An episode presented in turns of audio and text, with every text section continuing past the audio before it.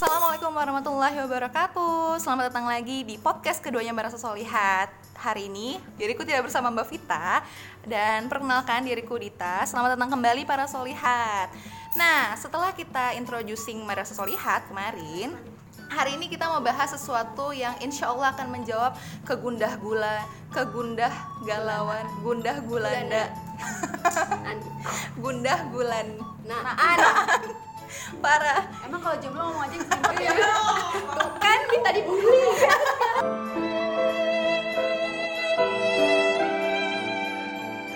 Oke, Pokoknya hidupnya rumit. Eh, hidupnya rumit, jadi perkataan juga agak rumit. Iya. Baiklah, oke. Hari ini kita akan membahas sesuatu yang menjadi resah gundah gulanaan para jomblo, ya kan? Karena hari ini pembahasan kita adalah. Kenapa pas ngomongnya jomblo sedih? Karena saya juga sejujurnya jomblo, gitu, agak mau sedikit. Nah, hari ini karena diriku bawanya sendiri nggak sama Vita, jadi aku cukup jomblo di kehidupan realitas saja. Oke, di podcast hari ini aku bakal ditemenin oleh dua orang nggak asing lagi yang nemenin aku kemarin dan Mbak Vita, yaitu dengan Batri dan Mbak Ugi. Assalamualaikum Batri dan Mbak Ugi. Waalaikumsalam warahmatullahi wabarakatuh. Dita. Apa kabar? Alhamdulillah, Masya Allah. Alhamdulillah, Masya Allah ya.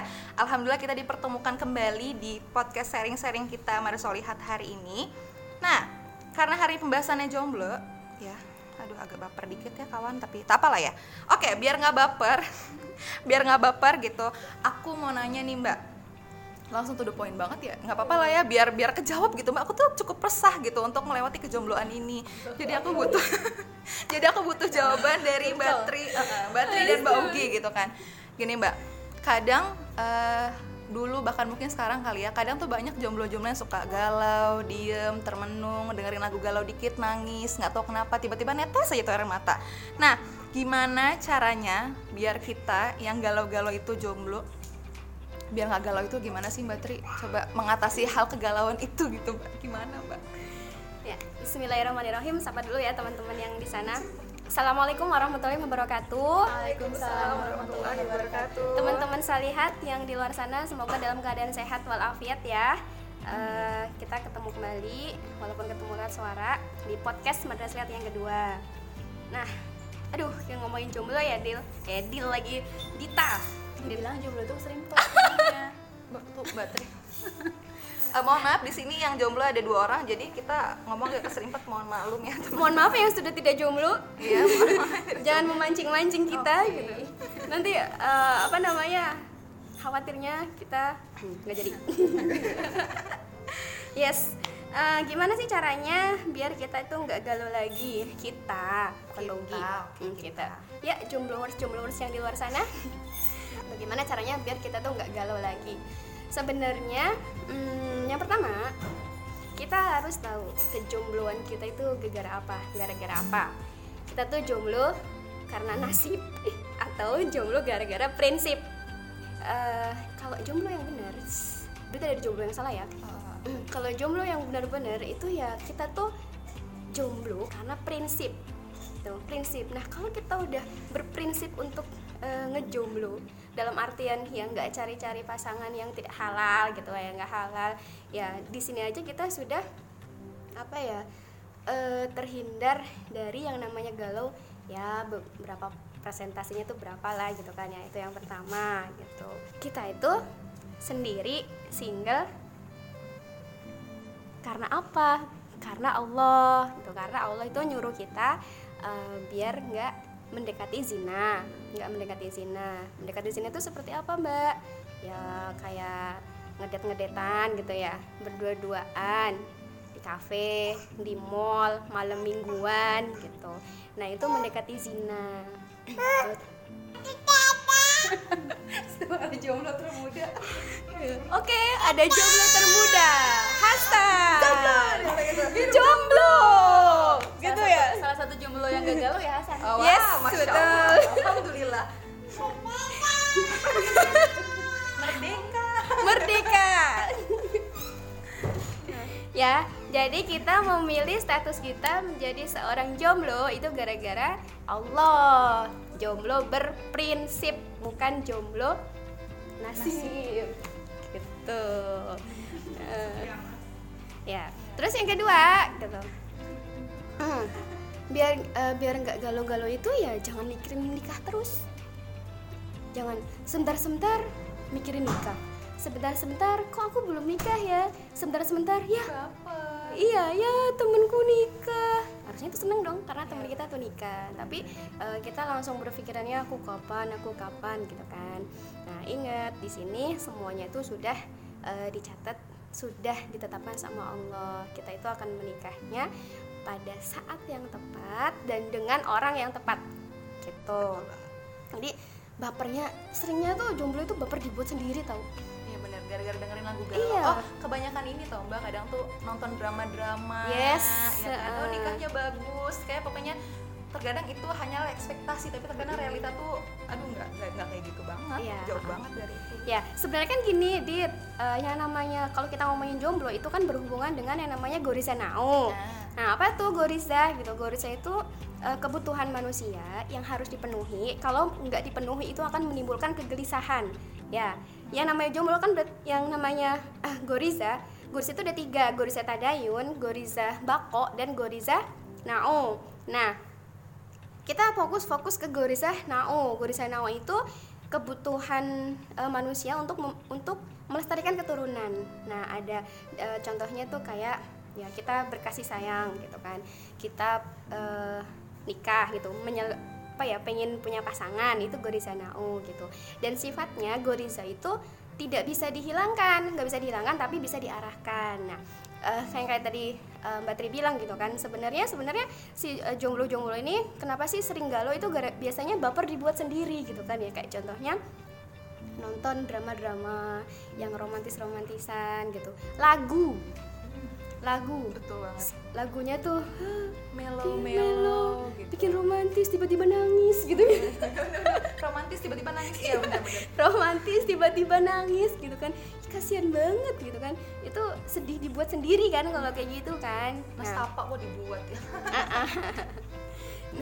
jadi goriza ini tuh nanti eh, kan harus dipenuhi tuh dan biasanya dia tuh muncul kalau ada rangsangan dari luar. Nah tadi tuh dengerin lagu terus lihat eh, film-film yang romantis-romantisan itu tuh rangsangan dari luar.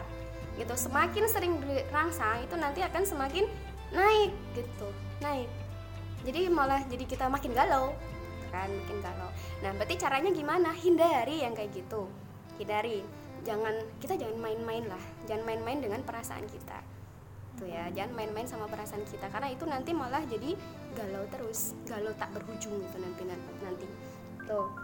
Nah terus eh, terus berikutnya kita eh, harusnya menyibuk, menyibukkan diri untuk hal-hal yang bermanfaat. Terus berikutnya saya pribadi apa namanya kalau eh, sebenarnya kan hal-hal kegalauan itu tuh kan fitrah ya. Maksudnya setiap manusia itu ada Eh, pertama memang tadi kita rangsang dari luar kita rangsang dari luar gitu. Nah terus itu semuanya bisa dialihkan. Nah dialihkan gak, caranya gimana ya? Kita eh, apa namanya melakukan aktivitas-aktivitas yang bermanfaat aktivitas-aktivitas yang tidak sia-sia gitu. Kayak contohnya apa? Ngaji ikut kajian-kajian baca buku. Baca buku karena buku itu jendela dunia dan akhirat ya bukan cuma jendela dunia aja Baik. tapi dunia dan akhirat. Cukup satu jam saja dalam sehari baca buku. Nah, selain itu ya eh, selain baca buku terus buku yang seperti apa yang dibaca gitu kan? Yang pasti buku-buku yang dibaca itu bukan buku-buku yang bikin kita baper. Loh kadang kan ada yang eh, hobi hobi baca buku novel yang tentang percintaan dan itu tuh nanti ya bener sih itu eh, buat ngisi waktu luang gitu kan. Tapi eh, karena jenis buku yang dibaca itu malah jadi bikin baper gitu. Novel-novel romantis romantis romantisan dan tet- tetap itu juga harus dihindari juga gitu. Nah terus yang lain gimana gitu kan? Kalau saya pribadi itu lebih me- mengisi waktu luangnya itu dengan apa? Kayak misalnya nih kayak belajar tahsin belajar tajwid gitu. Terus gimana nanti juga apa ada nambah hafalan gitu. Jadi kan nanti eh, di dalam pikiran kita itu ya nggak cuman mikirin masalah nikah nikah nikah dan nikah. Gitu. Yang ada eh, yang dalam pikiran kita itu hanya untuk apa? Untuk mengupgrade diri gimana caranya? Ya walaupun sekarang itu masih dalam keadaan jomblo gitu. Nanti kalau misalnya nikah sudah dalam keadaan benar-benar siap. Jadi nikah dalam keadaan siap bukan ka- bukan hanya karena kebelet. Gitu. Jadi lebih lebih eh, lebih mempersiapkan untuk menjadi dibandingkan untuk mencari ya yes. Mbak. betul. Menjadi bukan mencari, mencari. karena itu udah ketetapan Allah udah kodonya Allah ya kan? Mm-mm. siapanya di mananya kapannya kita ketemu itu udah ketetapan dari Allah dan gak usah dihirauin lagi ya mbak mm-mm, Nah, gitu. gitu. nah kalau misalnya kita udah ngomong kita udah paham nih kalau misalkan jodoh apa- apa pun yang berbau baper-baperan itu adalah sebenarnya di kuasanya Allah itu udah kodonya Mm. Allah. Tapi entah kenapa kadang aku jomblo dibully mulu mbak. Karena tuh jomblo kayak paling asik tuh kalau ngebully jomblo pembahasan jomblo tuh ada aja yang dibully tuh. Tuh kenapa sih Ugi kok bisa setiap orang jomblo dibully? Setiap orang jo- dibully. Mungkin Ugi pernah ngebully jomblo apa ngebully apa? Sering. Oh sering. Dan aku juga sering dibully. Dulu ya Dulu. mbak Iya. Nah, sekarang udah enggak dong Oh, mantan. mantan Iya. bully Iya.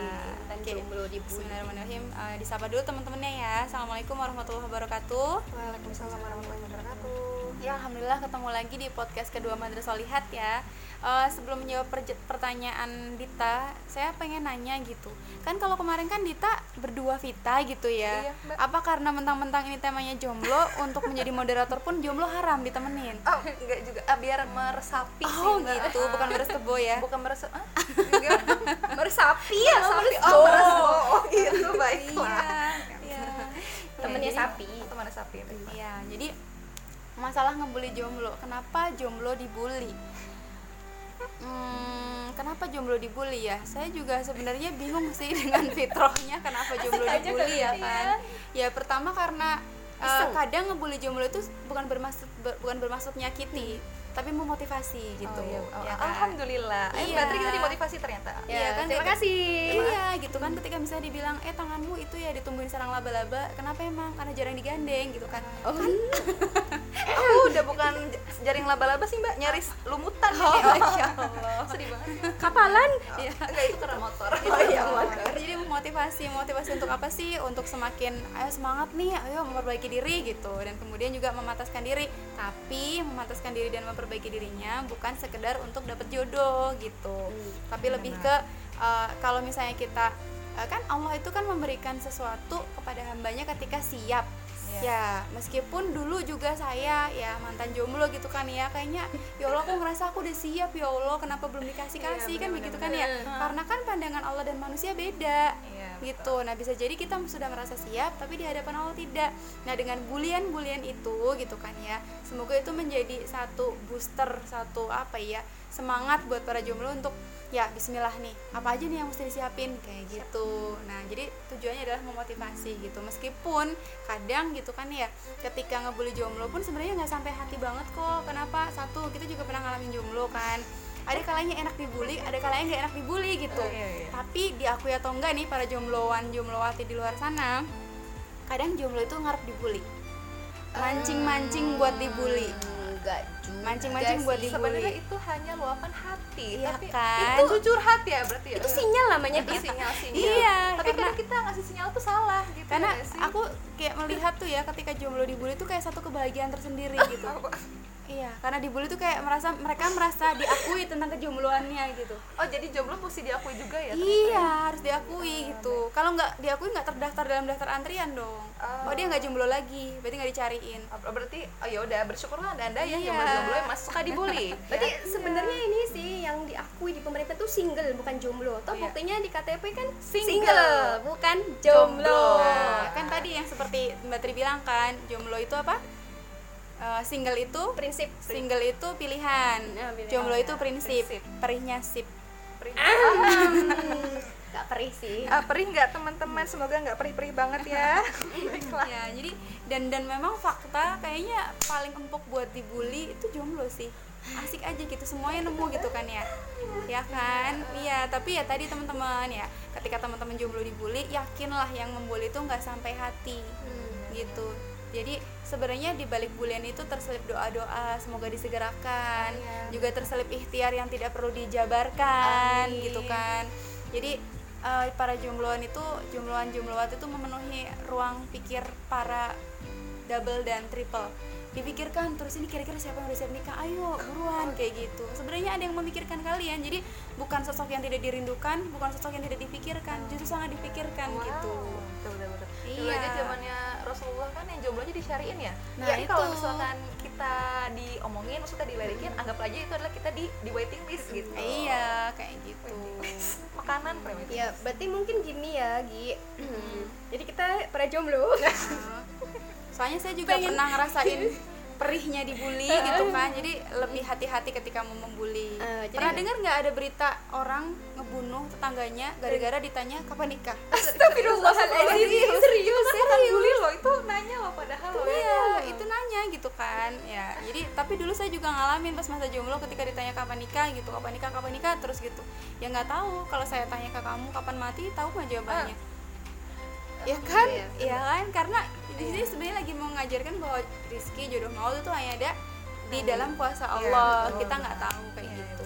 Eh, jadi gini nih kita mewakili para jomblo Hmm, eh, buat yang sudah man- yang yang buat yang mantan jomblo jadi kalau mau ngebully kita itu ya tolong ya nanti kalau mau ngebully itu eh, tolong bedakan antara apa? Apa? Provokasi atau edukasi Ah, gitu. atau motivasi betul gitu. Dan untuk para jomblo juga eh, dimohon untuk menjaga hati karena sebenarnya kadang yang sudah menikah tuh serba salah. Cuman foto pegangan tangan salah. Salah. Ya kan? Cuman bilang, "Bi, tunggu bentar ya, aku masih kajian." Katanya so sweet Salah. banget. Ya kan? Padahal kan biasa aja gitu kan. Atau sekedar kayak misalnya apa? Udah habis sholat dulu aja, nanti aku yang pegang anak. Salah ya kan? Jadi kita mesti kayak gimana gitu kan. Ya. Jadi saling gitu Oke, kan. berarti saran buat jomblo-jomblo di luar sana ya. Sebenarnya eh, ada kalanya kita tuh berpikir apa namanya jangan selalu menya- menyalahkan orang yang ngebully tapi kita juga Ya, kitanya nih gitu jangan terlalu sensitif dan Gitu. Iya, karena apa ya? baper Jomblo terus itu sebenarnya hatinya lembut sekali. Sangat gampang merasa. oh iya Orang nyanyi lagu bukan buat dia, seolah buat dia. Oh, iya, betul, ya betul. kan? Terus ada orang dada-dada dikira buat dia padahal manggil ojek misalnya kan. Kan sensitif sekali kan gitu kan. Ada hujan dikit terus bilang langit aja merasakan kedukaanku. Astagfirullah ternyata bukan cuma aku yang kesepian gitu kan jadi kan ya itu jadi mungkin ya apa ya ya nggak nggak nggak nggak menyalahkan sih gitu. Karena ya sebenarnya sangat sensitif gitu. Oke. Karena bah- bahkan ya teman-teman jomblo dan tidak jomblo itu uh, berpengaruh di cara bawa motor loh. Kok gitu Kok sih bisa? mbak? Mbak, aku aku aku gimana? aku coba gimana? Kalau yang belum menikah itu Ha-ha. bawa motornya nggak stabil. Gajulukannya banyak tapi kalau yang sudah menikah lebih stabil. Kenapa? Cepet dikit ada yang nyubit jangan cepet-cepet oh kalau jomblo kalau jomblo ketemu polisi tidur langsung diterabas gitu ya. Iya. kalau misalkan udah udah nggak jomblo di eh coba tolong pelan pelan oh gitu ya. Iya. Ah, ada perbedaannya ya, ya. baik aduh baru ngomong kenapa dibully dibully lagi ya aduh baiklah jangan kasih sinyal pokoknya. Jangan kasih sinyal ya. Oh iya baiklah Oke, jadi karena itulah ya sebenarnya bully itu nggak salah-salah banget gitu. Tergantung kita cara mikirnya aja ke mana gitu. Kalau misalnya Iya. kita baper ya, ih dibully mulu capek ya gitu. Bawaannya ngegeru- ngegerusum, murah kan. Kalau misalkan ini biasa aja sebenarnya. Iya, dan tidak ada manusia yang tidak dibully, teman-teman. Yang baru nikah dibully, ya kan? Dia, terus yang yang punya anak belum bisa nyusuin bener juga dibully. Jadi sebenarnya bulian itu selalu ada. Sebagaimana ujian dalam hidup lah selalu ada. Jadi ya anggap aja ketika ada bulian itu ujian dan ketika teman-teman merasa terzolimi cepat-cepat berdoa aja. Oh Semoga iya segera benar. dikabulkan. Iya, Orang yang terzolimi doanya dijawab. Iya. Cepet gitu. cepet ya. Cepet, insya Allah. insya Allah ya. Nah, terus buat kita kita yang masih jomblo itu kan pasti apalagi eh, jomblo-jomblo eh, kita nih yang masih jomblo-jomblo itu kan pasti ingin menjaga diri, ya kan? Terus ingin menjaga izah dan ifah kita lah, khususnya dan hormat kita gitu sebagai seorang wanita lah khususnya. Nah, aku mau tanya dong mbak, apa gimana sih batasan antara laki-laki dan perempuan saat kita tuh masih jomblo gitu? gampang batasannya laki-laki dan perempuan ketika dia masih jomblo ya dia belum pernah akad makanya masih jomblo Kawan, barusan aku dibully lagi ya, Mbak. Oke, ya. baiklah. Oke, ini motivasi atau bully Eh, anggap Fakta? fakta atau gosip? Fakta ya. fakta. Baiklah kita kalah. Ya eh, gimana sih eh, batasan antara laki-laki dengan perempuan gitu? Sebenarnya ini bukan cuman sekedar buat yang belum nikah ya tapi buat yang belum yang sudah nikah juga buat semuanya. yang sudah menikah. Ah lebih-lebih sudah menikah. Yang pertama kita nggak boleh berikhtilat apa tuh berikhtilat berarti berikhtilat itu bercampur baur tanpa ada alasan yang syar'i gitu. Kan eh, di dalam Islam itu boleh berikhtilat itu dalam tiga hal ya.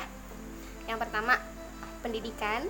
Yang kedua kesehatan. Yang ketiga bermuamalah gitu. Jadi kayak misalnya kita eh, ke rumah sakit gitu kan ya. Masalah pendidik masalah kesehatan nih gitu kan. Kan kita ngantri terus eh, dokternya juga mungkin ada yang ihwan gitu kan ya. Itu nggak masalah gitu. Terus dalam dalam hal pendidikan juga misalnya di ruang kelas. Kayak dulu kan kita pernah belajar bahasa Arab ya Bugi ya. Nah jadi ada ihwan ada ahwat. Tapi tetap di situ terjaga banget ihwannya di depan terus ahwatnya di belakang gitu Iwan, Iwannya aja sangat menjaga untuk neng- nengok ke belakang Iya, ya seolah-olah leher itu kram jadi kayak nggak bisa nengok ke belakang gitu saking Mm-mm. menjaganya Iya. Nah, terus kemudian bermuamalah gitu. Kita itu eh, kadang mungkin hmm, bukan kadang ya, seringnya kita tuh harus jaim. Apa itu jaim? jaga iman Jaga iman gitu, Bukan jaga, jaga iman. image ya Kan, itu jaga iman. Jadi semata-mata kita tuh menjaga eh, interaksi, komunikasi sama lawan jenis itu ya gara-gara kita tuh pengen menjaga iman kita gitu. Nah, ini masalah bermuamalah gitu kan. Bermuamalah itu kan berarti kan kita ada kepentingan gitu kan ya, ada kepentingan. Kayak contohnya nih, aku kan kerja di, di Alila. Kebetulan kebetulan itu diamanahi ya buat ngontrol eh, karyawan gitu kan ya. Dan sedangkan karyawan Alila itu kan ada laki-laki, ada perempuan gitu kan. Kan nggak mungkin eh, pas waktu aku ngomong sama karyawan laki-lakinya "Mm, mm, mm, mm," jadi pakai bahasa isyarat gitu kan ya. Kan nggak mungkin Nanti salah paham lagi. Eh, nanti salah paham lagi. dikira minta dinikahin. Astagfirullahaladzim. Komunikasi Ya itu kan komunikasi. Jadi yang perlu kita garis bawahi Suara wanita itu bukan aurat ya. Kalau biasa-biasa aja gitu. Jadi kita ngomong biasa aja Komunikasi biasa aja Tapi tetap catatannya jaim Jaga iman kita Kita tidak boleh mendayu-dayu nih. Misalnya eh, manggilnya hmm, pakai nada.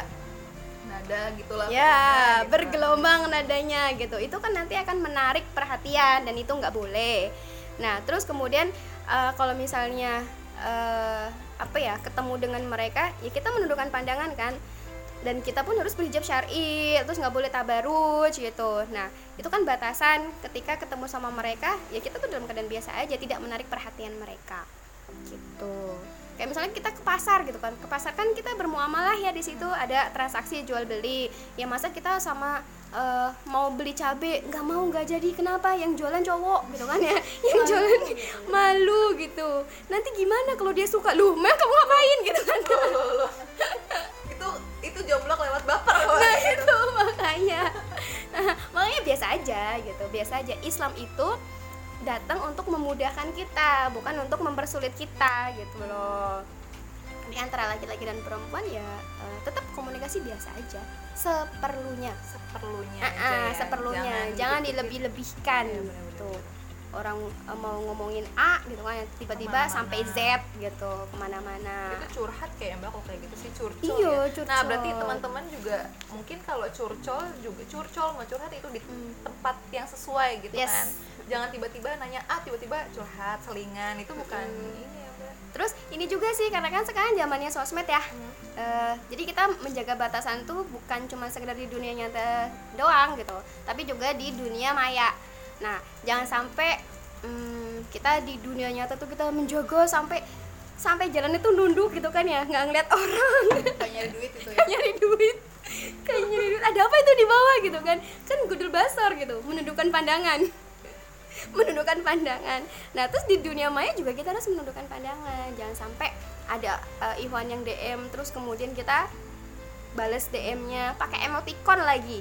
Loh, itu tuh benar-benar terjaga emoticon karena itu kalau kita ngirim emoticon apa ya, mengekspresikan ya Wajah ekspresi kita, kita, wajah kita, wah kita senyum, wah senyumnya ada love love-nya gitu kan. Ih, itu nanti ya akan terangsang juga gitu jadi pergaul eh, batasan pergaulan itu bukan cuma di dunia nyata saja dunia maya pun seperti itu. Komen komenan ya dm dman komen komenan gitu kan ya. Nah itu perlu diwaspadai juga.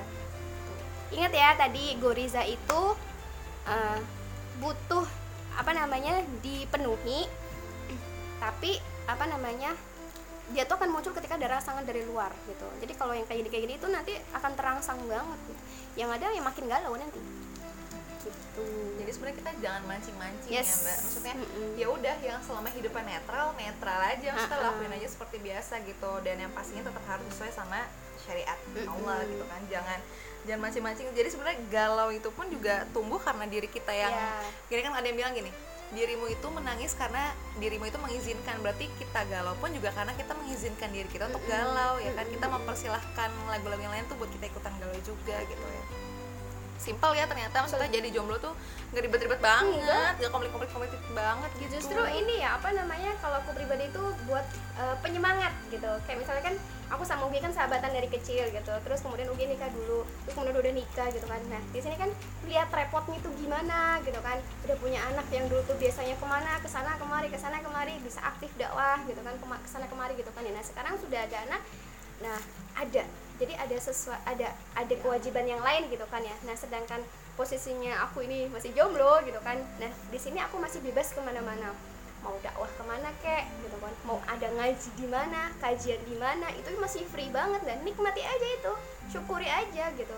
Karena e, nanti akan ada masanya gitu. Kita akan kangen dengan masa-masa seperti ini. Dulu masih bebas masih bisa mabit gitu kan. Masih ma- bisa mabit seminggu dua kali misalnya atau seminggu sekali gitu. Kajian di mana-mana masih free jadi apa ya kayak jadi ilmu tersendiri buat Tri pastinya ya. Oh ternyata eh, oh Ugi kerepotan di sisi ini. Oh berarti aku harus mempersiapkan sisi Iya, ini. Kan benar. gitu kan gitu. Jadi bisa bisa mempersiapkan diri dari pengalaman sahabat kita gitu.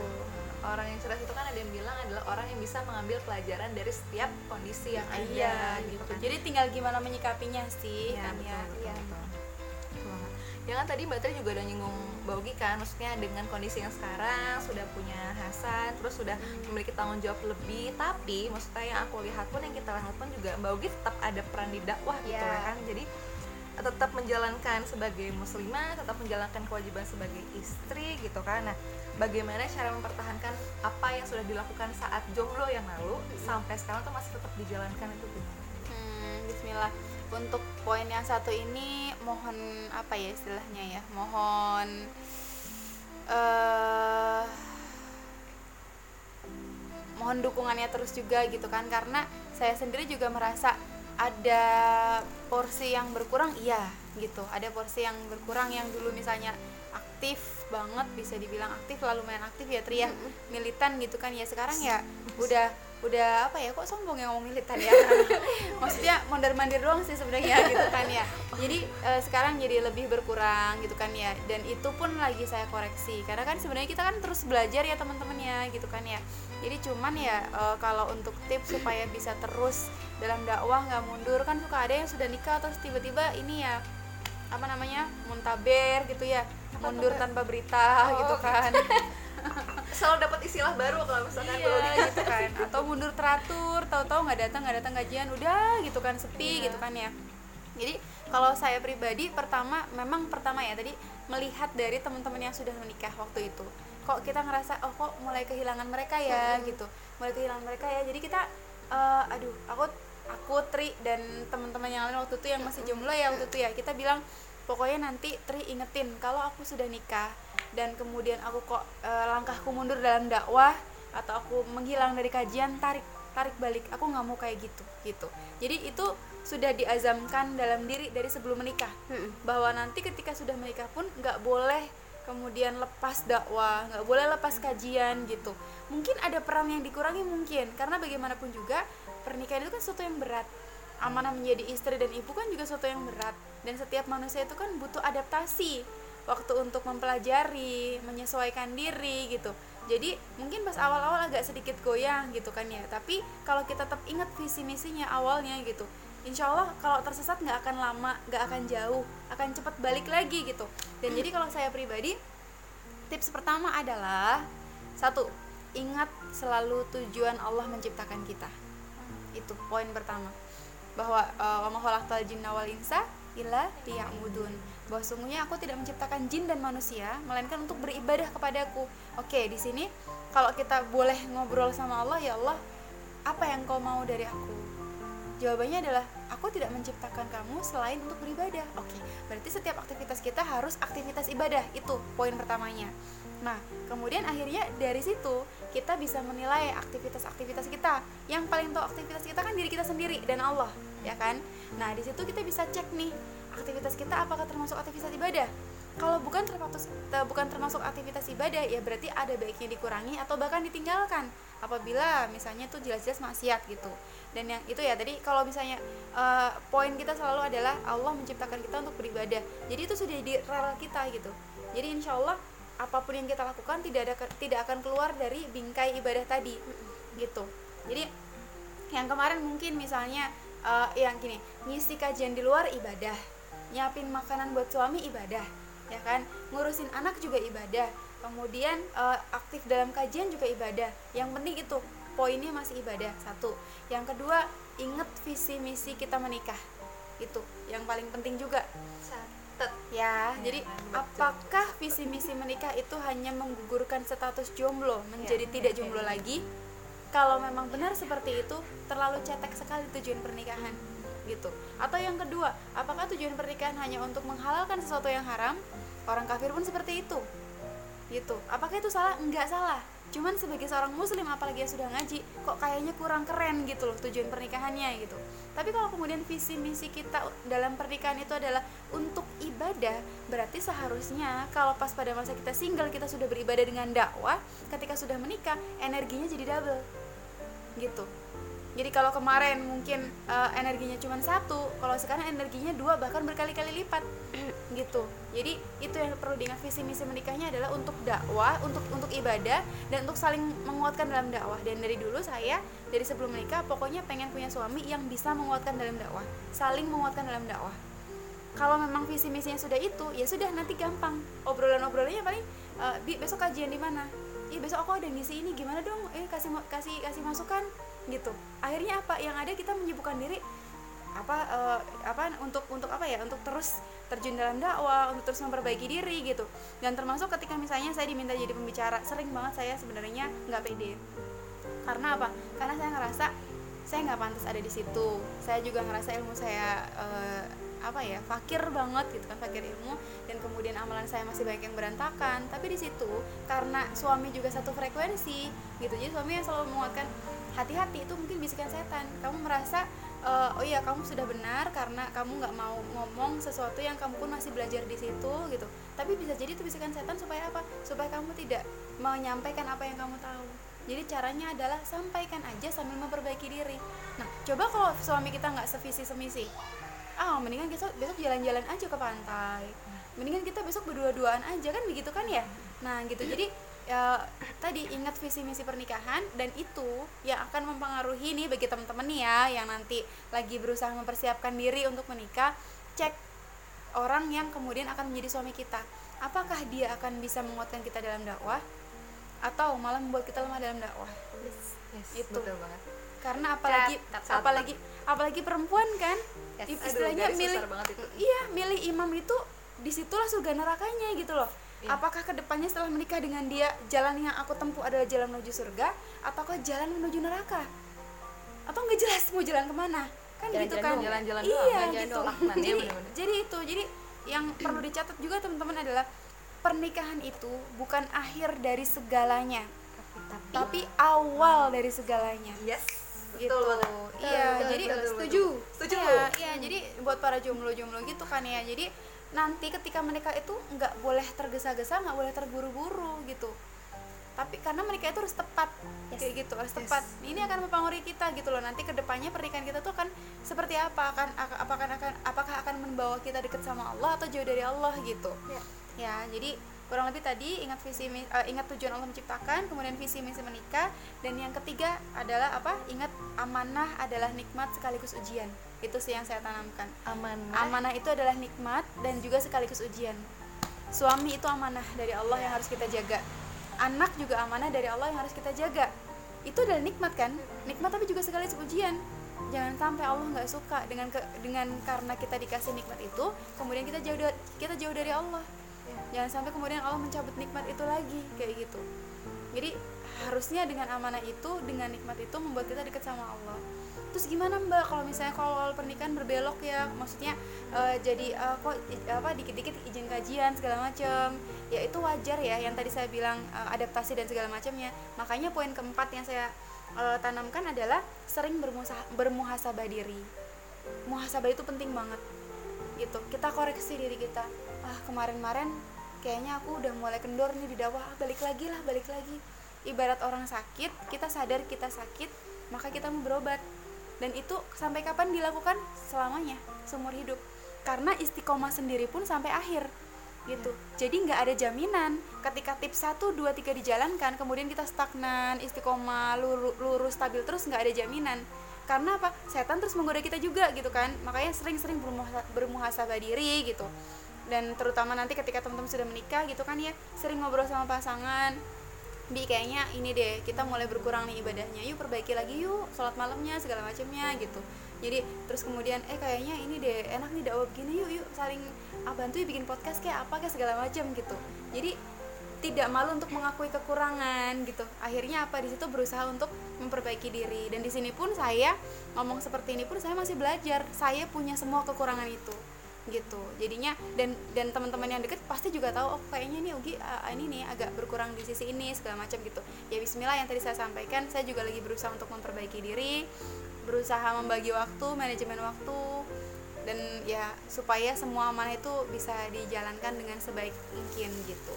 Kurang lebih gitu Dita jadi eh, jadi gini mungkin teman-teman ini kali ya bener saya emang bener banget ngerasain dulu mungkin pas jomblo dulu sebelum ngaji sama jomblo sekarang setelah ngaji tuh bedanya adalah di saat dulu nikah itu cuman ya udah ya tadi melepaskan kejombloan dan itu mungkin standar banget tapi di saat ada di lingkungan seperti ini bersama Mbak Ugi, Mbak Tri, Mbak Vita dan lain halnya tuh ya insya Allah bakal berubah gitu dan ya semoga apa pun yang kita lakukan tuh dinilainya ibadah yang penting patokan adalah itu Ya. terus apa ya bener tadi kata Mbak Ugi juga visi misi pernikahan itu penting banget ya. Maksudnya dulu mungkin masih visi misi pernikahan receh gitu. Tapi kalau sekarang ya udah karena udah tahu kewajiban kita buat beribadah dan kita juga punya kewajiban untuk dakwah ya udah itu yang kita kejar gitu ya Mbak Tri ya dan itu juga bener banget sih.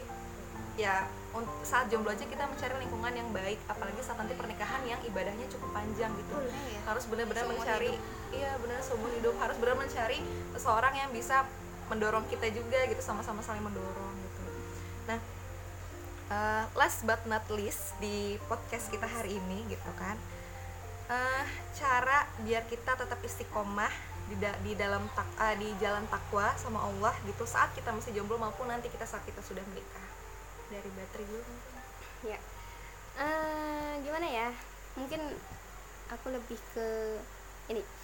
Tadi kan Ugi udah jelasin juga eh, sebenarnya sama jadi yang pertama kali itu ya kita sadar banget kita ingat-ingat lagi eh, Allah itu menciptakan kita itu buat apa? Tujuan kita itu buat apa? Gitu.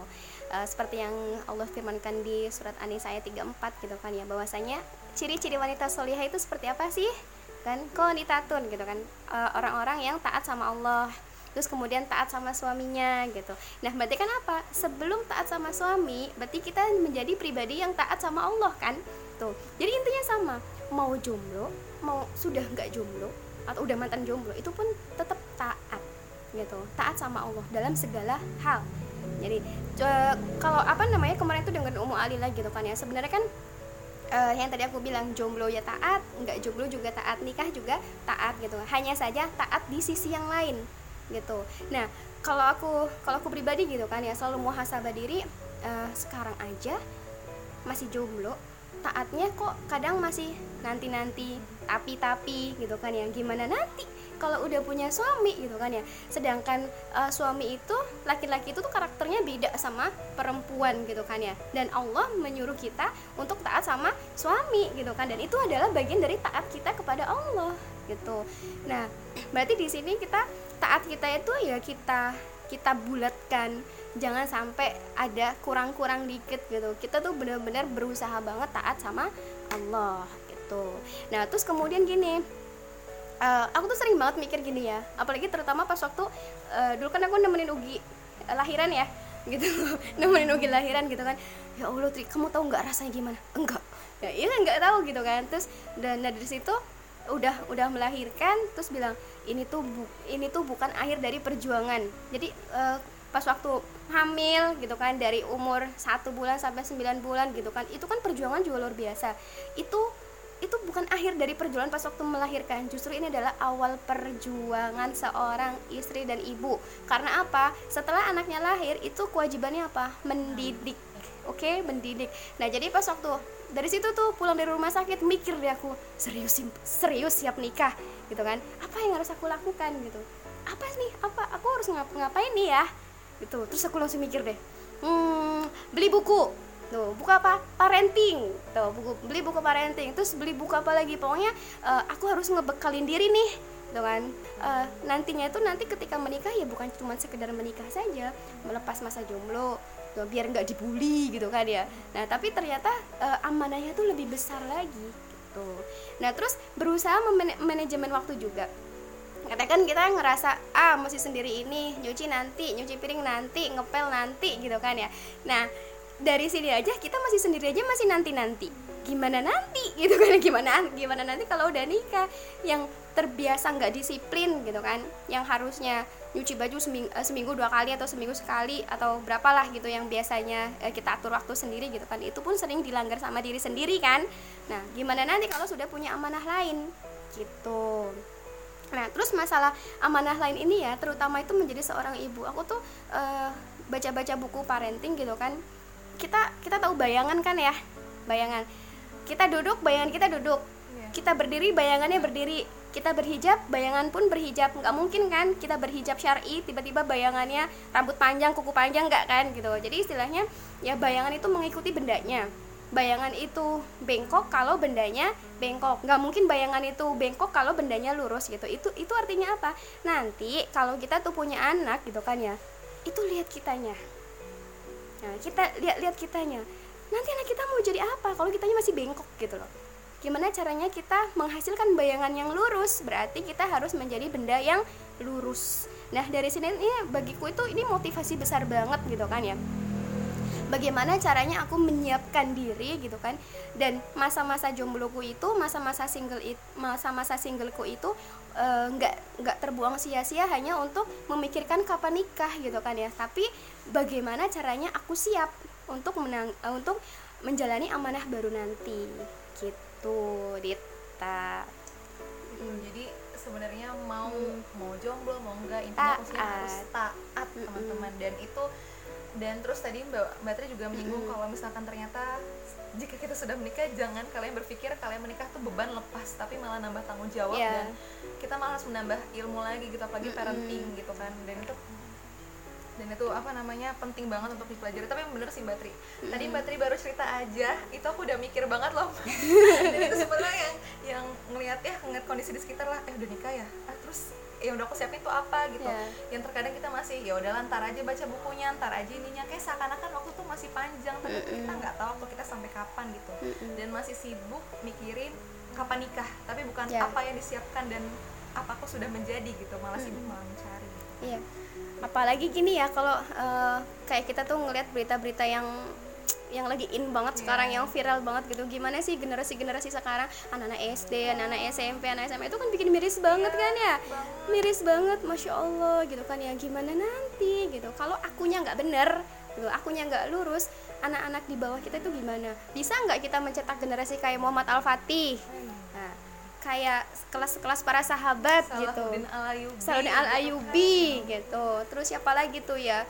Satria-kesatria Islam yang lain, Khalid bin Walid, Umar bin Khattab. Eh, jangan dulu ya dengan kata dengan kata Khalid bin Walid gitu. Mereka itu kan para kesatria Islam gitu kan. Nggak mungkin mereka akan apa ya? Uh, akidah mereka tuh kuat, terus apa namanya ilmu mereka tuh bagus kalau kita nah yang calon-calon calon-calon ibu ini tidak bisa menjadi role model bagi anak-anak kita nanti gitu. Jadi hamasah ya buat para jomblo di sana dengan apa? Dengan tetap mencari ilmu. Mencari ilmu itu bukan setahun dua tahun tapi mencari mencari ilmu itu seumur hidup. Seumur hidup dan tidak akan pernah cukup. Kalau ya. Kalau dari Mbak Ugi sendiri gimana sih kita biar tetap taat istiqomah dalam takwa dan taat sama Allah Hmm, satu hmm, ingat tujuan Allah menciptakan Iya. tadi bahwa Allah menciptakan kita untuk beribadah gitu kan ya.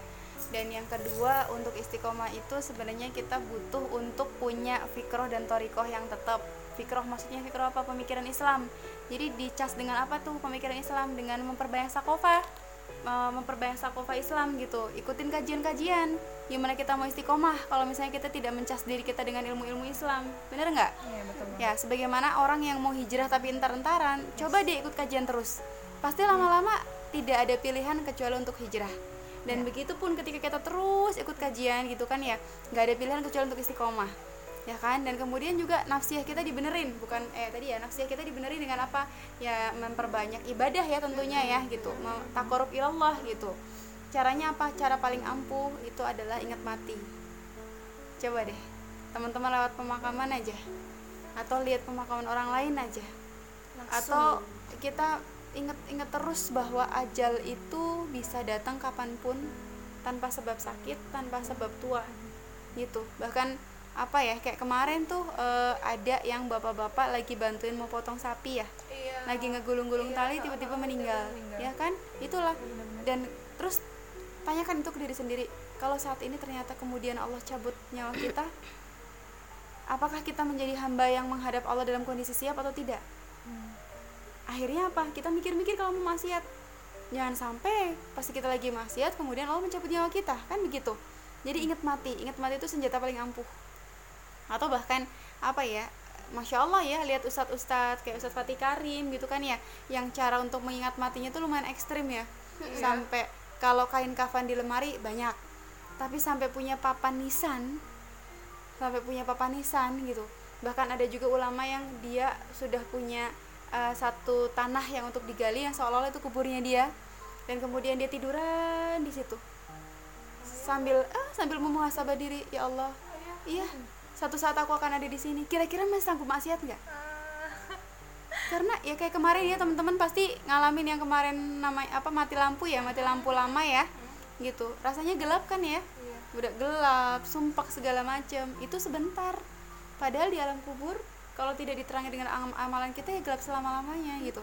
Atau bagi para jomblo gitu ya yang merasa hidupnya sendiri gitu. Nggak akan kepikiran kayaknya mbak kalau ingat mati nggak akan kepikiran Iya, akan kepikiran, Iya. nggak akan kepikiran sama sekali. Karena apa? Dibalikin lagi loh. Nanti di alam kubur juga sendirian. Iya. ya kan gitu jadi masya allah kalau inget mati itu benar-benar apa ya Eh nasehat tanpa suara tapi tapi ngena banget. ngena banget paling ngena gitu. Jadi nggak usah ngomong apa apa pun di situ tuh kayak otak kita yang terus berbicara ya kan?